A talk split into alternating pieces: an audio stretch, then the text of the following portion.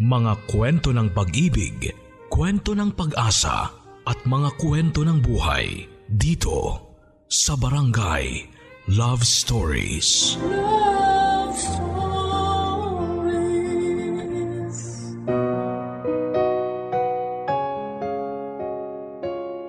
Minsan ay nagkakamali tayo sa pagkakaintindi sa kung ano talaga ang nararamdaman natin para sa isang tao. Yung akala natin pagmamahal na pero hindi pa pala.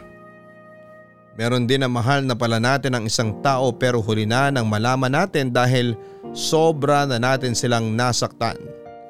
Na nagiging dahilan para mapagod na silang mahalin tayo. Ang kwento na maririnig natin sa araw na ito ay mula sa sulat na pinadala ni Hansel.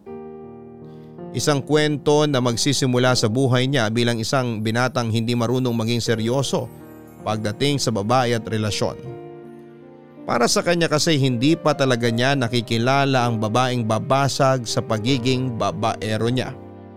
Hanggang sa magtagpo ang landas nila ni Trish. Isang dalagang hindi basta-basta. Naniniwala sa mabubulaklak na salita ng mga lalaki. At dahil doon ay matcha-challenge si Hansel na makuha ang pagmamahal at tiwala ni Trish. Ang hindi niya inaasahan noon may malaking pagbabago na mangyayari sa oras na makuha na niya ang gusto niya. Handa ka na bang marinig ang kwento ng buhay ni Hansel? Minsan ba ay nagkamali ka na rin ng pag-intindi sa nararamdaman mo? Nangyari na ba na nasaktan mo ang isang tao dahil sa maling akala mo? Si Hansel kaya. Anong naging epekto sa kanya nang sa wakas? Ay mapaibig niya si Trish. Naging masaya kaya silang dalawa o nagkasakitan lamang sila ng damdamin sa bandang huli? Alamin natin yan sa mga kwento ng pag-ibig, buhay at pag-asa sa nangungunang Barangay Love Stories Dear Papa Dudut Karamihan sa ating mga lalaki ay dumadaan sa stage ng pagiging binata na walang ibang gusto kung hindi ang maging masaya at malaya. Hindi ko po nila lahat pero masarap naman talaga sa pakiramdam na hindi tayo nakatali sa isang babae at nagagawa natin lahat ng gusto natin. Yung tipo na pwede nating pagsabay-sabayin ang mga natitipuhan nating babae sa isang relasyon. Kahit na minsan ay masakit talaga yon sa ulo kapag nagkahulihan na. Pero hindi tayo hihinto na gawin yon hanggat hindi pa natin nakikilala ang babaeng pakiramdam natin ay magpapabago sa atin. Hello Papa Dudut, just me Hansel. 29 years old at isang ex-certified babaero ng Marikina. Hindi naman sa proud na naging babaero ako noon. Pero nagkaroon kasi ng malaking impact ang pagiging babaero ko sa naging buhay ko noon magpahanggang sa ngayon. College pa lamang kasi ako ay madalas na akong nagkakaroon ng sabay-sabay na relasyon. Paanong sabay-sabay? Nagkakaroon lang naman ako ng dalawa, tatlo o minsan pa ay apat na girlfriend ng sabay-sabay. Magaling ako magtago, maglambing at mambola. Kaya naman hindi kagad nila ako nahuhuli. At kapag sawa na ako sa mga karelasyon ko ay bigla ko na lamang silang binibitawan, papadudot.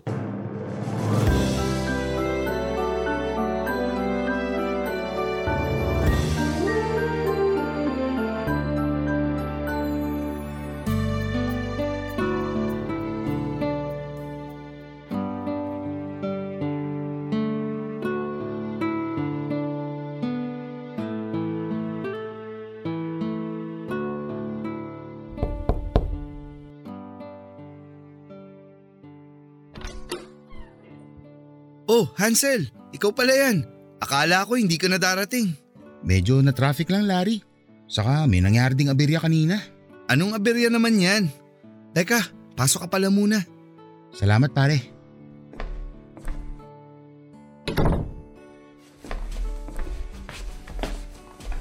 upo muna tayo dito sa sofa.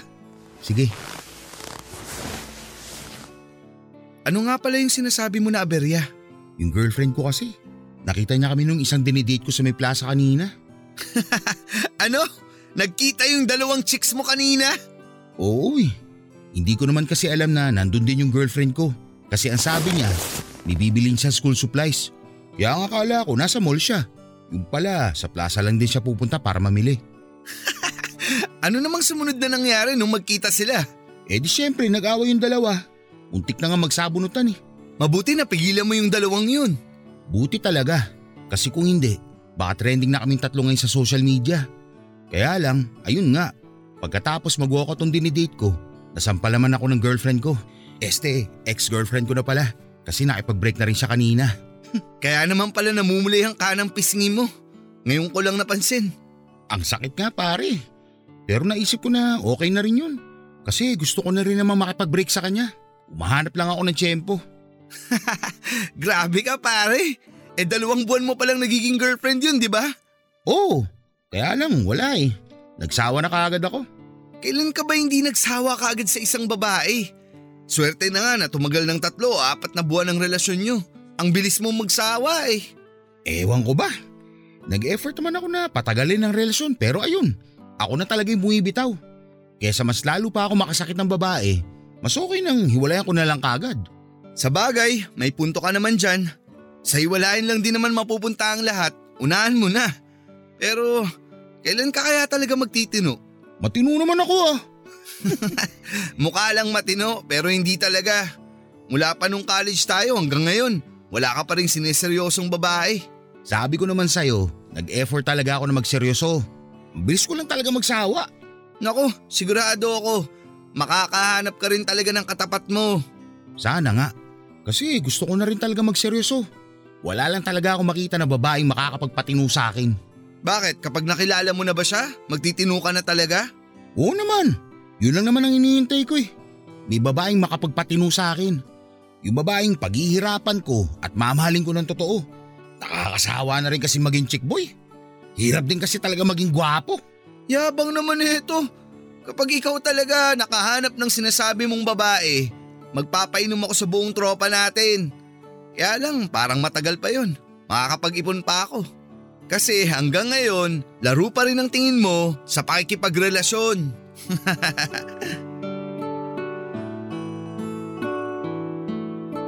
Papadudot kagaya ng sinabi ko kanina.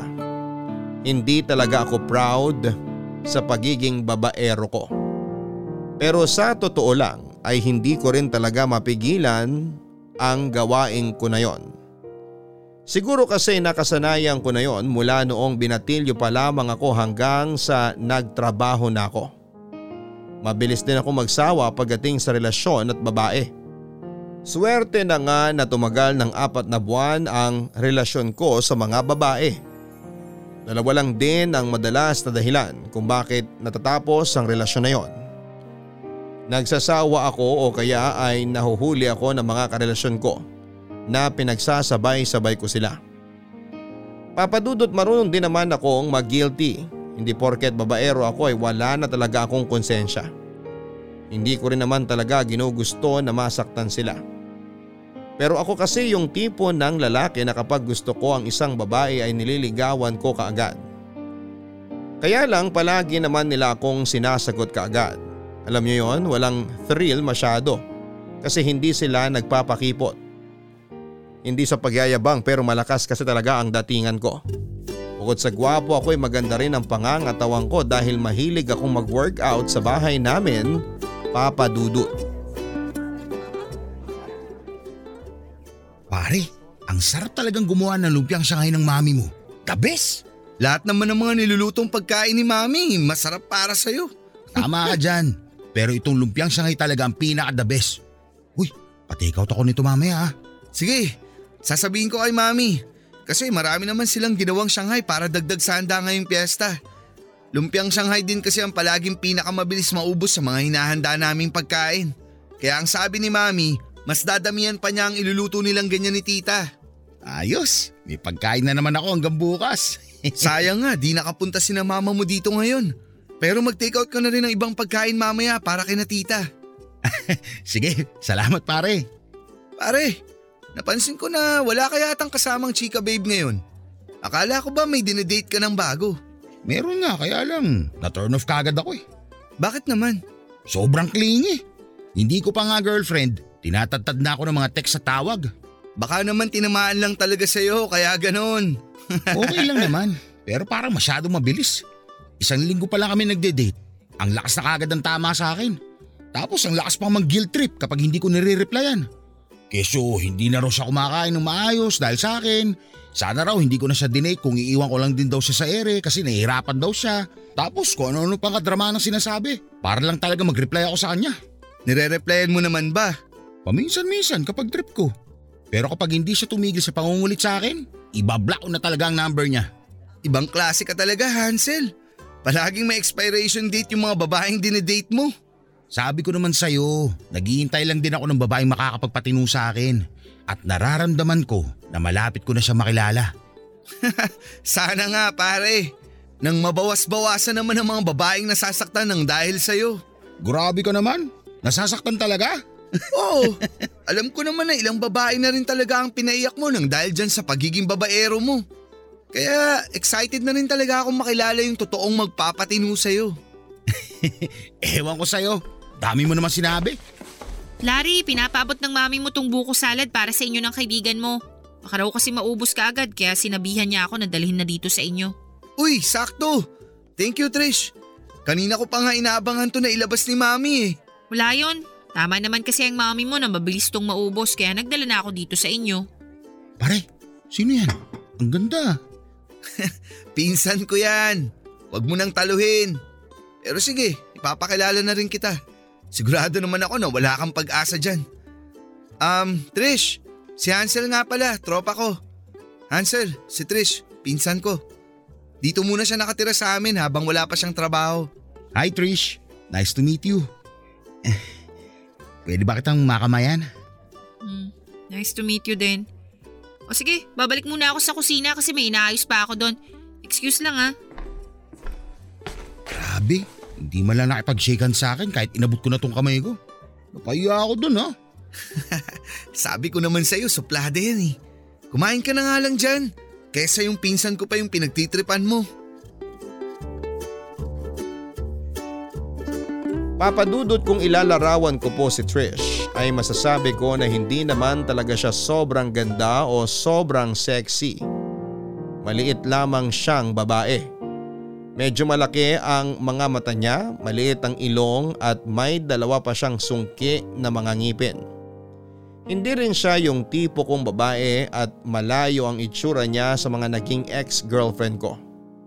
Kumbaga hindi siya pasado talaga sa standard ng mga babaeng gusto kong ligawan. Pero ng araw na yon ay nakuha niya kaagad ang atensyon ko. Ang laki nga ng ngiti sa mga labi ko nang ipakilala siya sa akin ni Larry. Malakas din ang naging kaba ng dibdib ko na noon ko lamang naramdaman at aaminin ko na kinilig ako ng bahagya niya akong nginitian. Yun ang unang pagkakataon na nakaramdam ako ng ganong kilig ng dahil sa isang babae. Kahit pa sinabi ni Larry na wala akong mapapala kapag pinormahan ko si Trish. Sinabi ko sa sarili ko noon na gagawin ko ang lahat para makuha ang atensyon niya, Papa Dudut. Papa Dudut, kinulit ko ng kinulit si Larry na tulungan ako sa pagporma ko sa pinsan niya. Ayaw talaga niya noong una kasi alam niya kung gaano ako kababaero. Pero dahil kilala niya ang pinsan niyang si Trish na hindi mabilis mabola ay sinabi niya na bahala na raw ako sa magiging diskarte ko. Kasi sigurado raw si Larry na mahihirapan akong magpapansin kay Trish. Kaya naman naging madalas ang pagtambay ko sa bahay nila na dati ay hindi ko naman ginagawa. Pasimple ko rin kinakausap noon si Trish para makuha ang atensyon niya pero palagi akong bigo. Palagi kasing isang tanong isang sagot lamang siya sa akin. Malamig din kung makipag-usap siya at para bang walang gana kapag sumasagot siya sa mga tanong ko. Kagaya ng kumusta ba siya, Nakatulog ba siya ng maayos? Kung sanay na ba siya dito sa Maynila at kung ano-ano pa. Pinapakita niya sa akin na hindi talaga siya interesado na kausapin ako, Papa Dudut.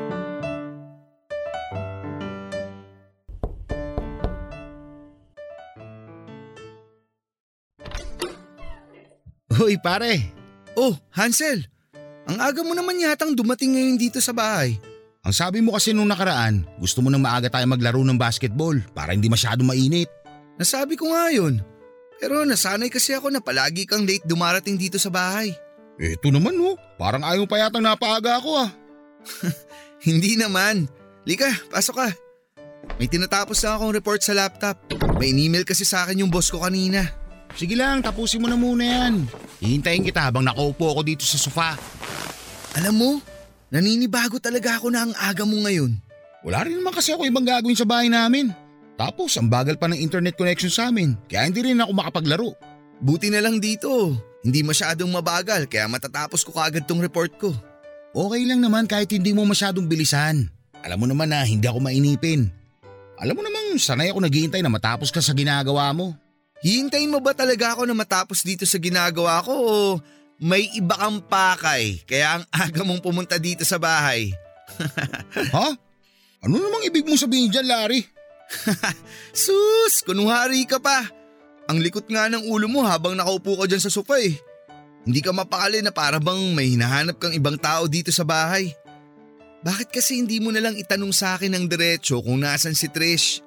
Para di na sumakit yung leeg mo sa ginagawa mong paglingon-lingon dyan. Eh, nasa na nga ba si Trish? Parang kagabi, hindi ko rin siya nakita nung dumaan ako dito para sunduin ka mag-gym ah. May trabaho na nga kasi si Trish, di ba? Oh, tapos? Ayun, medyo nakapag-ipon na siya ng konti kaya umupa na siya ng maliit na apartment na titira niya. Malapit lang dun sa kung saan siya nagtatrabaho ngayon. Ibig sabihin, wala na talaga siya dito sa bahay niyo? Parang ganun na nga. Kasi kinuha niya na rin halos lahat ng gamit niya dito eh. Ano ba naman yan? Sayang naman.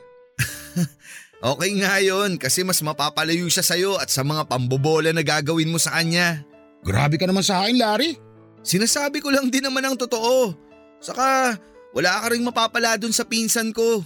Sinasabi ko na sa'yo, iba siya sa mga babaeng niligawan o naging karelasyon mo. Hard to get yung si Trish. At marami nang maniligaw niya ang sumuko na mapasagot siya.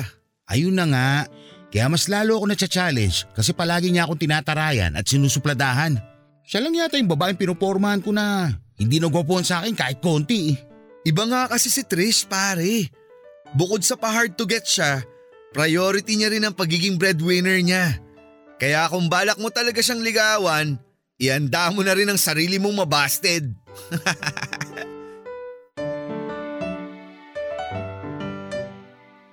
Papadudot kagaya ng sinabi ni Larry ay iba talaga si Trish sa mga babaeng niligawan at naging karelasyon ko. Parang hindi talaga umiepekto sa kanya ang karisma ko. Hindi kagaya sa ibang pinormahan ko. Parang ang nakikita niya lamang sa akin kapag magkaharap kami ay isang malaking red flag. Pakaramdam ko nga noon ay hindi ko na masyadong naaayos ang sarili ko. Bigla tuloy ako naging conscious sa itsura ko. Kumakapal na yata ang wrinkles sa mukha ko at wala na yata sa uso ang ayos ng buhok ko. At kailangan ko na yatang maglaan ng maraming oras sa pag-workout para sa katawan ko. Kasi hindi ko maisip kung bakit hindi ako magawang bigyan ng maayos na atensyon ni Trish. Yung ibang ang babae, sila pa ang nagpapapansin para lamang makuha ang atensyon ko. Sila ang gumagawa ng paraan para kausapin at i-date ko sila. Pero si Trish ay palagi niyang pilit na iniiwasan na magkaharap at magkausap kaming dalawa, Papa Dudu. Ang tagal naman ng pinsan mo, Larry. Malapit na raw siya, kaya relax ka lang dyan. Masyado kang kinakabahan eh. Ha? Sino mo sabing kinakabahan ako? Bakit, hindi ba? Siyempre hindi. Bakit naman ako kakabahan? Aba ewan ko sa'yo. Panay kasi ang inom mo ng tubig. Um, ano, mainit kasi dito sa loob ng restaurant kaya napapainom ako ng tubig. Okay, sabi mo eh.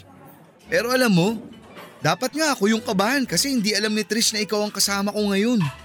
Ang akala niya, yung isang pinsan namin ang kasama ko at hindi ikaw. Tapos iiwan ko pa kayo dito mamaya. Kaya ikaw na ang bahalang dumiskarte sa kanya ha. Kasi baka hindi ko na ulit magawa to. Ako nang bahala doon. Alam mo naman na magaling ako pagdating sa parte na yan. Talaga? Magaling? Kaya ba kinailangan mong humingi ng tulong sa akin ngayon? eh, grabe naman kasi yung pinsan mo pare. Pakiramdam ko, pangit na pangit siya sa akin kaya lagi niya ako sinusupladahan. Sabi ko nga kasi sa'yo, hindi siya kagaya ng ibang babae na mabilis makuha. Parang ito na yata yung pinakamatagal na panliligaw na ginawa ko sa tanang buhay ko. oh, di ba? Nakahanap ka rin ng katapat mo? At pinsan ko pa talaga. Teka pare, nandiyan na si Trish. Nakita ko na siyang pumasok dito sa resto. Ayan, naglalakad na siya palapit dito sa table natin. Sige, uubusin ko lang itong tubig sa baso ko. Hi Larry, sorry medyo late ako. Ayos lang, upo ka na. Hi Trish. Oh, ba't nandito yan? Saka nasa na yung pinsan natin? Sabi mo kasama natin siya magla-lunch ngayon. Hindi na raw siya makakapunta kasi may biglaang lakad siya. Actually, ako rin. Bago ka dumating, tumawag yung boss ko. May pinapagawa sa akin sa opisina ngayon. Pupunta ka ng opisina ngayon? Eh di ba wala ka namang pasok kapag Sabado? Oo, pero kailangan ko pa rin pumunta dun ngayon. Kasi mapapagalitan ako kapag hindi ko ginawa yung report na sinasabi niya. Biglaan nga eh. So ibig sabihin, pinapunta mo ako dito para makipag-date dyan sa kaibigan mo? Parang gano'n na nga. Este, ang ibig ko sabihin, babawi na lang ako next time. Oh, Hansel, ikaw nang bahala dito sa pinsan ko ha. Alis na muna ako. Bye sa inyo. Bye Larry. Ingat ka. Salamat ulit. Ay, Ah, anong gusto mong kainin Trish? Ito ang menu oh. sugpa ako. O sige, ako na lang o-order. Ah, ang sabi ni Larry, mahilig ka raw sa pasta at burger. Gusto mo, yun na lang ang ordering ko para sa'yo? Bahala ka. Eh, sa drinks, anong gusto mo? Busog nga kasi ako kaya ikaw na lang pumili dyan sa menu. Kulit mo naman eh. Eh, sige, hindi na ako magtatanong. Tatawag na lang ako ng waiter para maka-order na ako ng pagkain natin. Ah, waiter!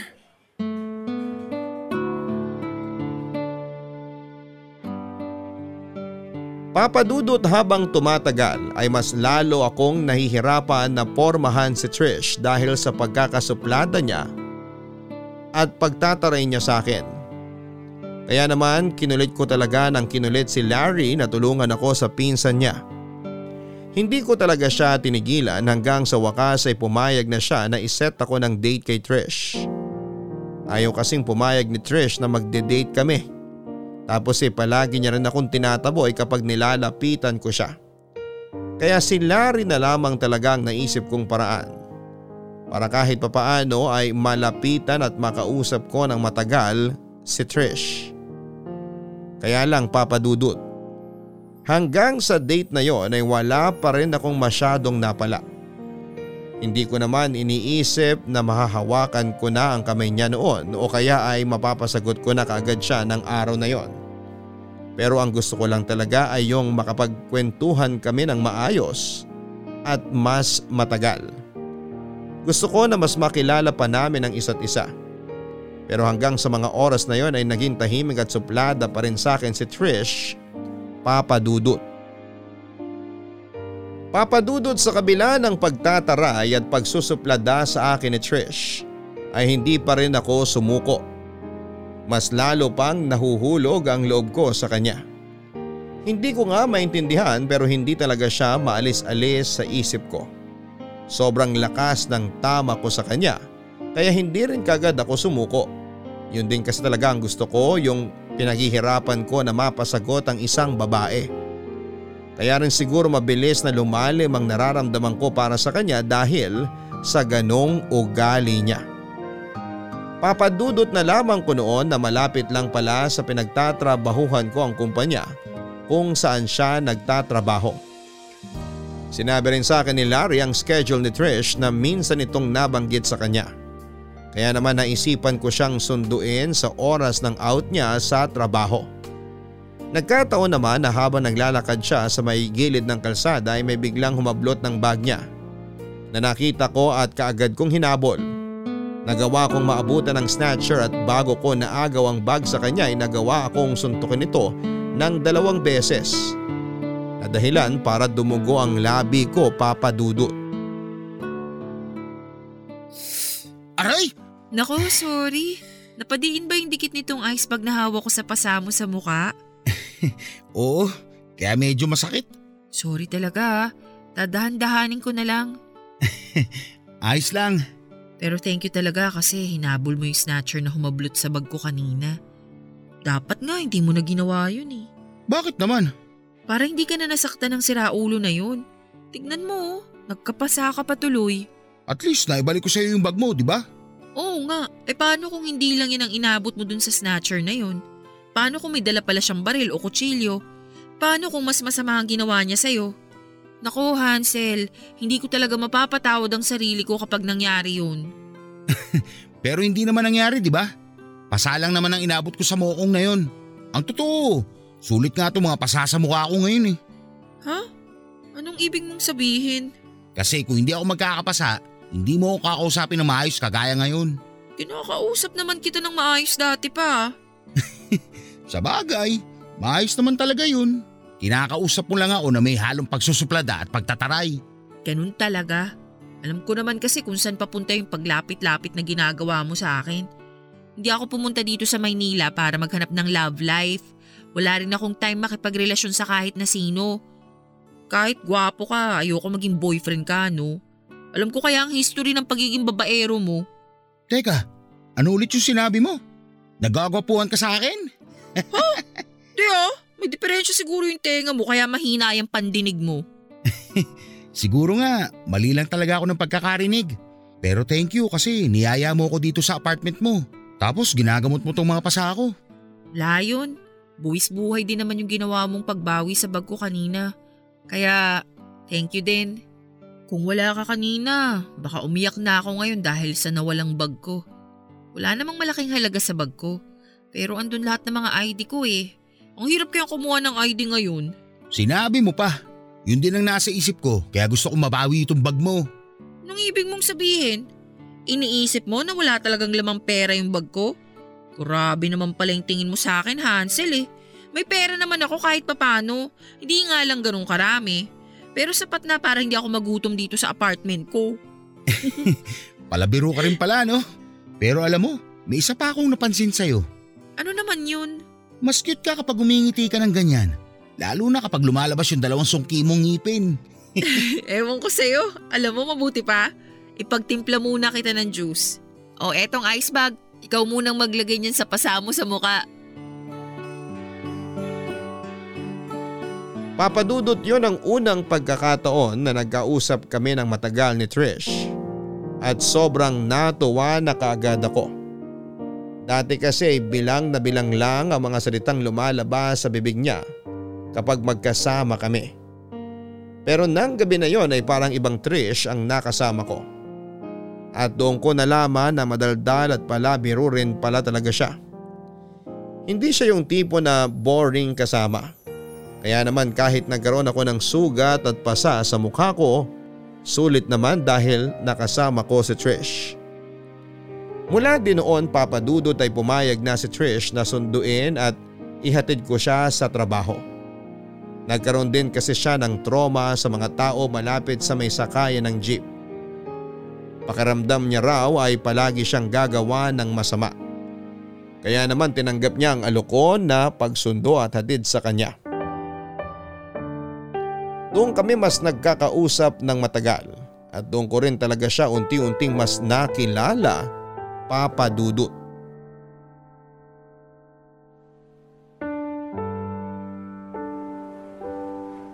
Dahan-dahan sa paglalakad, Trish. Baka may tumuklaw na ahas sa'yo dito. Madamo pa naman. Uy, seryoso ba? May ahas talaga dito? Joke lang, walang ahas dito. At kung meron man, mauna na ako magpatuklaw bago ka pa nila malapitan. Siyempre, hindi ko hayaang masaktan ka ng kahit na sino o kahit anong hayop. Ewan ko sa'yo. Nasa na ba kasi tayo at ayaw mo pang tanggalin tong piring sa mga mata ko? Malapit na tayo. Chill ka lang dyan. Kanina mo pa sinasabi yung malapit na eh. O eto, nandito na tayo. Talaga? Pwede ko na bang tanggalin tong piring ko ngayon? Teka, excited lang masyado? Eh nangangati na kasi tong noo ko dahil dito sa piring ko eh. Sige eto, tatanggalin ko na ha. Okay. Sana magustuhan mo ang sorpresa ko para sa'yo. Tatanggalin ko na tong piring mo ha. One, two, three. Happy birthday, Trish! Grabe Hansel. Ang ganda naman ng sinetap mo na table para sa ating dalawa dito sa tabing dagat. May petals pa sa paligid. Ang ganda ng mga ilaw. Tapos may kandila sa ibabaw ng lamesa. Para naman tayong nasa isang social na restaurant. Sobrang special ng dinner na to. Alam mo namang espesyal ka sa buhay ko. Kaya gusto ko na gawing mas espesyal ang mga importanteng araw sa buhay mo. O tara, upo ka na dito. Salamat. Paano mo nagawa to? Ang ibig kong sabihin, yung ganito ka-special na dinner malapit sa may tabi ng dagat?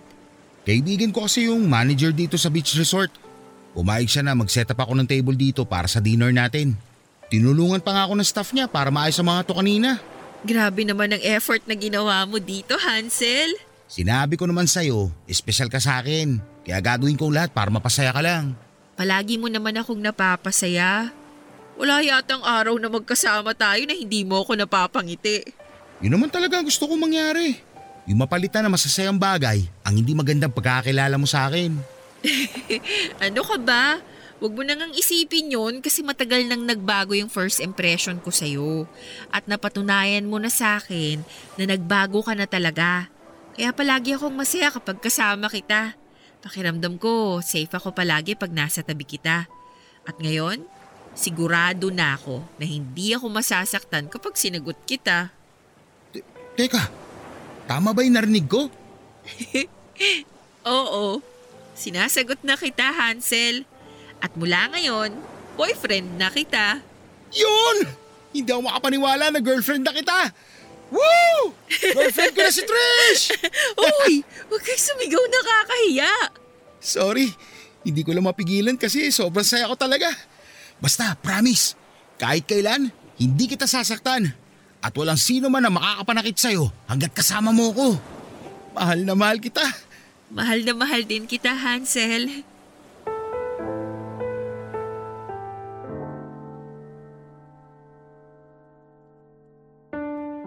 Papadudot nang sabihin pa lang ni Trish na pumayag na siyang manligaw ako sa kanya ay parang gusto na kaagad lumabas ng puso ko mula sa dibdib ko dahil sa tuwang nararamdaman ko.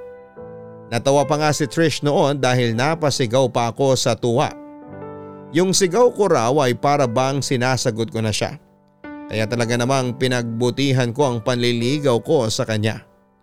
Walang araw na hindi ko siya hinahatid sundo mula sa apartment papunta sa trabaho. Kapag wala kaming pasok sa trabaho ay pinapasyal ko siya sa mga lugar na alam kong magugustuhan niya. At binibigyan ko siya ng mga regalo kagaya ng mga libro ng paborito niyang writer at figurine na koleksyon niya. Pinaramdam ko sa kanya kung gaano siya ka-espesyal sa buhay ko. Kaya nang araw na sagutin niya ako ay medyo naluha na rin ako noon. Dahil iba talaga ang saya na nararamdaman ko papadudot. Para bang noon lang ako nakaramdam ng ganong klase ng pagmamahal sa tanang buhay ko. Lalo na nang aminin ni Trish na matagal na rin siyang may espesyal na pagtingin para sa akin. Pinipigilan niya lang yon dahil nga hindi maganda ang pagkakakilala niya sa akin at hindi rin niya priority ang pakikipagrelasyon sa isang lalaki. Pero nangako ako sa kanya na iingatan ko ang pag-ibig na pinagkatiwala niya sa akin papadudot. Papadudot walang kasing saya ang puso ko sa unang mga buwan ng relasyon namin ni Trish. Noong ko lang ulit naramdaman yung ganong klase ng saya at kilig sa isang babae. Palagi ako nag effort ng mga sorpresa para sa kanya. Gusto ko kasi na palagi ko rin siyang napapasaya. Makita ko lamang ang simpleng ngiti niya ay kumpleto na kaagad ang buong araw ko. Tapos isang araw lang kaming hindi magkita, pakiramdam ko, isang buwan ko na siyang hindi nakakasama. Ramdam ko talaga na mahal ko siya noon papadudot, na seryoso na ako sa relasyon naming dalawa. At marami na akong nabubuong mga plano para sa future namin. Kaya lang ang hindi ko maintindihan noon ay kung bakit parang may expiration talaga ang relasyon para sa akin. Akala ko ay nabasag na ni Trish ang pagiging chick boy ko at napatino na niya ako.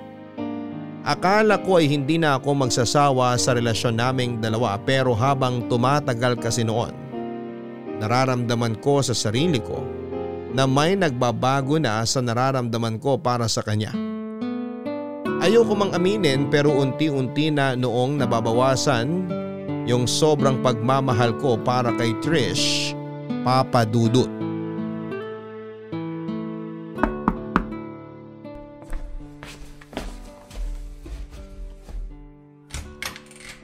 Oh, Trish, Hi Hansel! anong ginagawa mo dito sa bahay namin? Um, dinadalaw ka. Kasi sabi mo sa akin kagabi masama yung pakiramdam mo. Oo nga, pero di ba may pasok ka ngayon sa trabaho? Nag-leave muna ako para mapuntahan kita dito sa inyo. Ganun ba? Lika, pasok ka na. Uy oh, may dala nga pala akong lugaw at pandesal. Naisip ko na baka hindi ka pa nag-aalmusal kaya bumili ako nito sa nadaanan kong karinderya at bakery. Kumain na ako kanina bago umalis si mama. Ah, okay. Mamaya mo na lang siguro kainin to. Ilalagay ko na lang muna dito sa lamesa. Sige, lagay mo lang dyan. Ay, makaupo nga muna dito sa sofa. Ang sakit pa rin ng balikat ko dahil sa pag-workout ko nung isang araw. Gusto mo masahihin ko yung balikat mo? Di na, okay lang ako. Hayaan mo na akong masahihin ka para mabawasan naman yung sakit dyan sa balikat mo. Ikaw na rin ang nagsabi na magaling akong magmasahe, di ba? Pero hindi na nga kailangan. Hansel, baka kasi guminhawa ang pakiramdam mo pag minasahe kita. Bakit ba ang kulit mo? Sinabi nang wag na eh. Bingi ka ba? Bakit ka nagagalit? Paulit-ulit ka kasi. Sorry, concern lang naman ako sa'yo. Pero sige, hindi na ako mangungulit. Um, magtitimpla na lang ako ng kape. Gusto mo ba pagtimpla rin kita? Sige, yung hindi masyado matamis. Okay.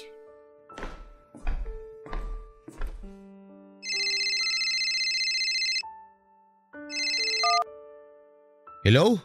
Hi, babe! Bakit hindi ka nagre-reply sa mga text ko sa'yo? Lara? Nakitawag lang ako sa cellphone ng pinsan ko kasi wala na akong extra load eh. Tapos naka-offline ka naman sa messenger kaya hindi kita matawagan doon. Sorry, medyo kagigising ko lang.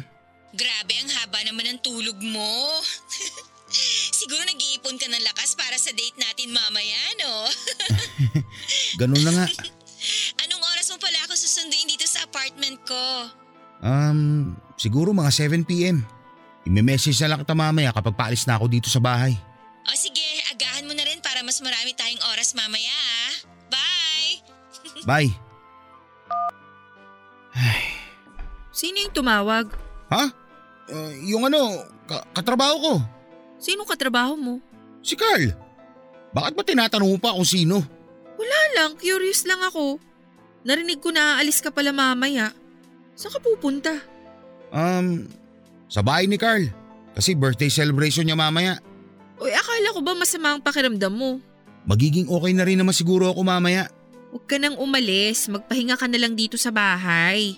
Hindi pwede kasi nangako na ako sa kanya. Eh pero baka kasi mabinat ka pa.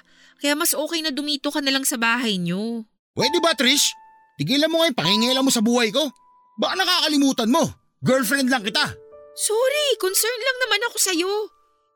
Oh, ito na yung kape mo. Di na yan masyadong mainit, kaya pwede mo nang inumin.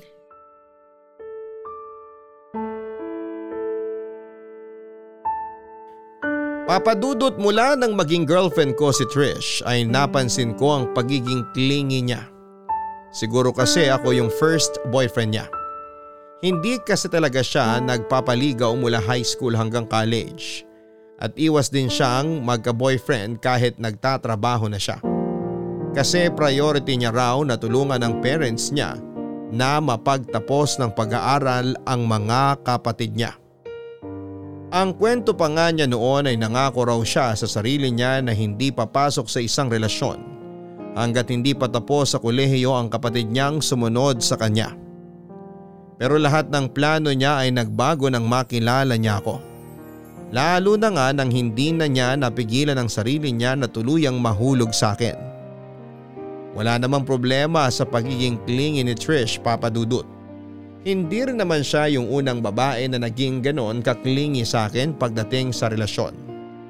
Kaya lang kasi pakaramdam ko noon ay bigla akong nawala ng challenge sa kanya. Habang tumatagal ay nawawala na sa pakaramdam ko yung dahilan kung bakit naging porsigido kong mapalapit sa kanya. Hindi ko na mahanap sa sarili ko kung bakit nga ba ako nag effort naligawan at mapalapit sa kanya. Unti-unting nawawala yung kilig na dati kong nararamdaman para sa kanya. At kasunod ng paglalaho ng kilig na yon, yung malalim na pagmamahal na pinangako kong ibibigay ko sa kanya sa panghabang buhay. At doon ako nagsimulang manlamig sa kanya papadudot. Hindi ko na masyadong sinasagot ang mga text messages niya. Hindi na ako masyadong sumisipot sa mga date namin at ang mas malala pa doon.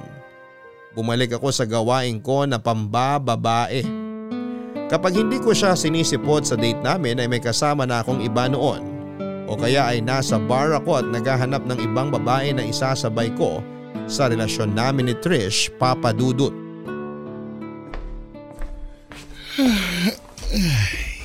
Mabuti naman at nagising ka na. Good morning pa. Good morning din anak. Maupo ka na riyan at ipagtitimpla na kita ng kape mo. May tinapay na dyan ha. Ikaw na lang ang mamili ng palaman na gusto mo. Sige po. Thank you. Anong oras ka ba nakauwi kanina at hindi ko na namalayan? Mag-aalas stress na po yata na madaling araw. Bakit naman umuwi ka ng ganong oras nang hindi man lang nagsabi kay Trish? Alam mo ba na ang tagal niya naghintay sa'yo dito sa loob ng bahay? Sinabi ko naman po sa kanya na huwag niya na ako hintayin. Kasi madaling araw na ako makakauwi galing sa gimmick namin ng mga katrabaho ko. Pero gusto ka raw niyang makausap. Kaya naghintay pa rin siya sa'yo. Iniwanan ko na nga lang sa sala kasi nantok na rin ako kagabi. Hayaan niyo siya. Total, ginusto naman niya maghintay sa akin. Oo nak, eto na ang kape mo. Thank you po. Nak, ano ba talagang problema niyong dalawa? Wala naman po pa. Sigurado ka? Kasi iba ang napapansin ko. Kapag magkasama kayo dito sa bahay, hindi mo siya masyadong kinakausap. Tapos minsan, narinig ko na pinagtaasan mo siya ng boses. Sasawayin sana kita pero umalis na rin nun si Trish. Ang kulit niya kasi minsan pa. Palagi niyang pinipilit na mangyari yung gusto niya. Kagaya na lang ng pag sa bundok o kaya pag out of town. O eh dati naman madalas niyo ginagawa yun ha, hindi ba? Opo, kaya lang medyo busy ako ngayon sa trabaho. Kaya hindi ko muna siya kayang pagbigyan sa mga gusto niya. Busy ba talaga sa trabaho o sa ibang babae? Hansel, mabait na bata si Trish. Hindi naman sa nakikialam ako pero gusto ko lang na malaman mo na sa lahat ng mga girlfriend na pinakilala mo sa amin ang mama mo, siya kasi yung nag-iisang babae na naramdaman kong tinuring ako na parang tatay niya. Siguro kasi namimiss niya na rin ang mga magulang niya sa probinsya. Nakwento niya nga sa akin minsan yung tungkol sa buhay niya eh. Yung mga sakripisyo na ginawa niya para sa pamilya niya. Kaya alam ko na napakabuting bata talaga ni Trish. Nak, hindi kita pakikialaman sa mga desisyon mo. Pero, wag mo naman sana siyang masyadong saktan dahil hindi niya deserve yon. Sige po, pupuntahan ko siya mamaya para makapag-usap kaming dalawa. Kahit kailan hindi ako nakialam pagdating sa pakikipagrelasyon mo sa babae. Pero kung sa tingin mo wala nang patutunguhan kung ano man ang meron kayo ni Trish, tapusin mo na ng maayos ang relasyon yung dalawa anak. Para hindi na siya masyadong masaktan. Wait lang po pa. Tumatawag po si Larry. Sasagutin ko lang. O siya sige, sagutin mo na muna yan. Hello Larry. Bakit ang aga mo tumawag? Pare, huwag ka sanang mabibigla pero kailangan mo akong puntahan ngayon. Ha? Saan? Dito sa Punerharya. Teka, bakit ka nandyan? Saka bakit kailangan ko pumunta dyan?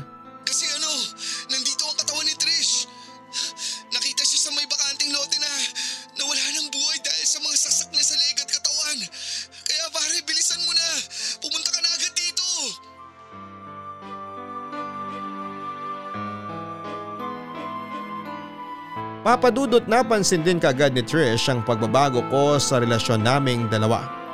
Kasi nga ako talaga yung mas malambing at mas ma-effort pagdating sa relasyon.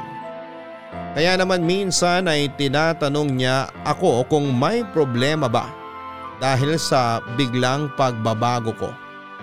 Sinabi ko naman noon na wala at sadyang busy lamang ako sa trabaho kahit ang totoo ay busy ako sa ibang babae. Busy akong makipag-date at makipagkilala sa iba. Tinanong pa ulit ako ni Trish kung may gusto raw ba akong sabihin sa kanya. Pero nagsinungalin ako papadudot at sumagot ako ng wala. Paano ko ba sasabihin sa kanya na nagkamali pala ako?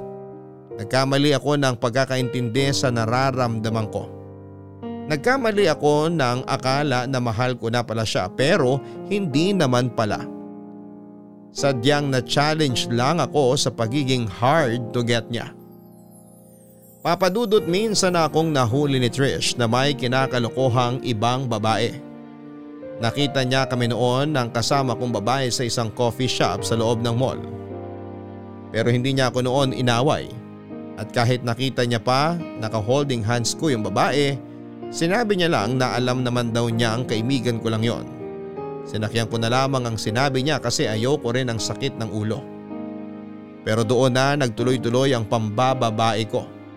Kahit nakikita niya akong may kachat na iba ay hindi niya yon pinapansin. Hindi rin siya nakikialam sa cellphone ko. At doon ko na nga siya sinimulang iwasan talaga. Ang mga text, chat o tawag niya ay madalang ko na ang sagutin.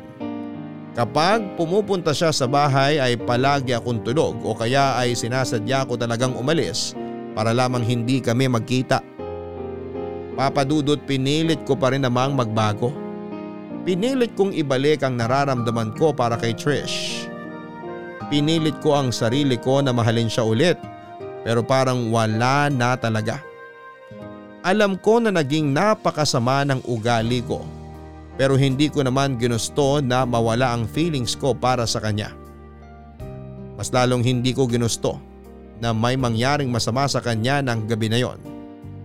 Kaya sobrang inuusig ako ng konsensya ko dahil alam ko na pupunta siya noon sa bahay pero tinagalan ko talaga ang pagtambay sa resto bar kasama ng ibang babae ko. Sinadya ko na umuwi ng madaling araw para hindi ko na siya abutan ang hindi ko alam ay wala na pala talagang ibang pagkakataon para muli ko siyang makita ng buhay.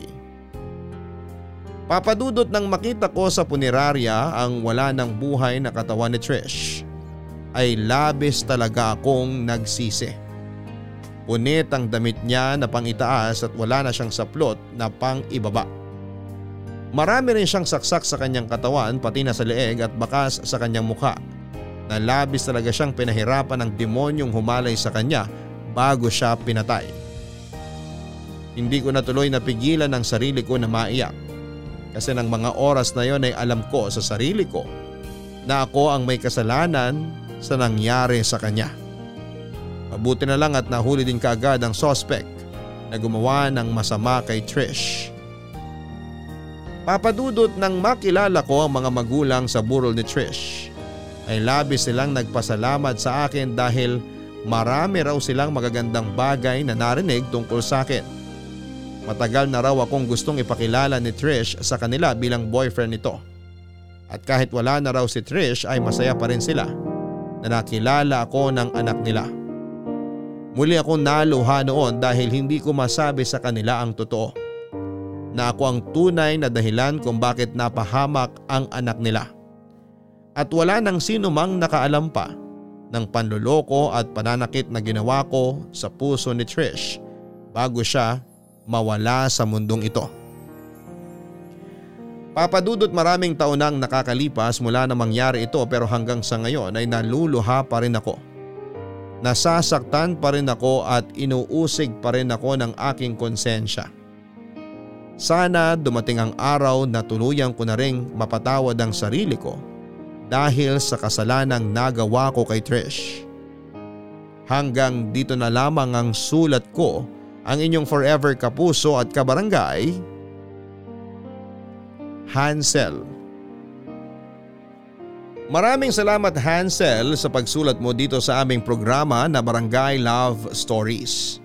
Marami talaga tayong mga pagkakamali sa buhay na labis nating pinagsisisihan na nangyari. Lalo na kapag nagiging dahilan tayo para masaktan ng ibang tao.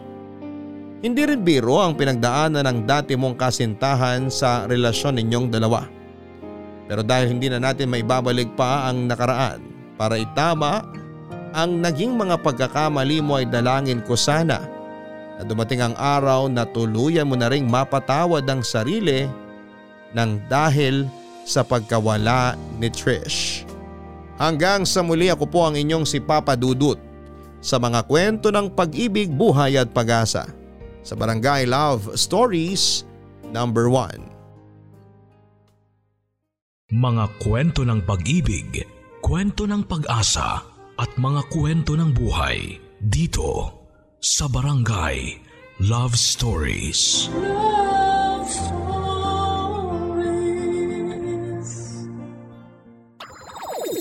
Nagustuhan ng iyong napakinggan? Ituloy yan via live stream sa www.gmanetwork.com/radio.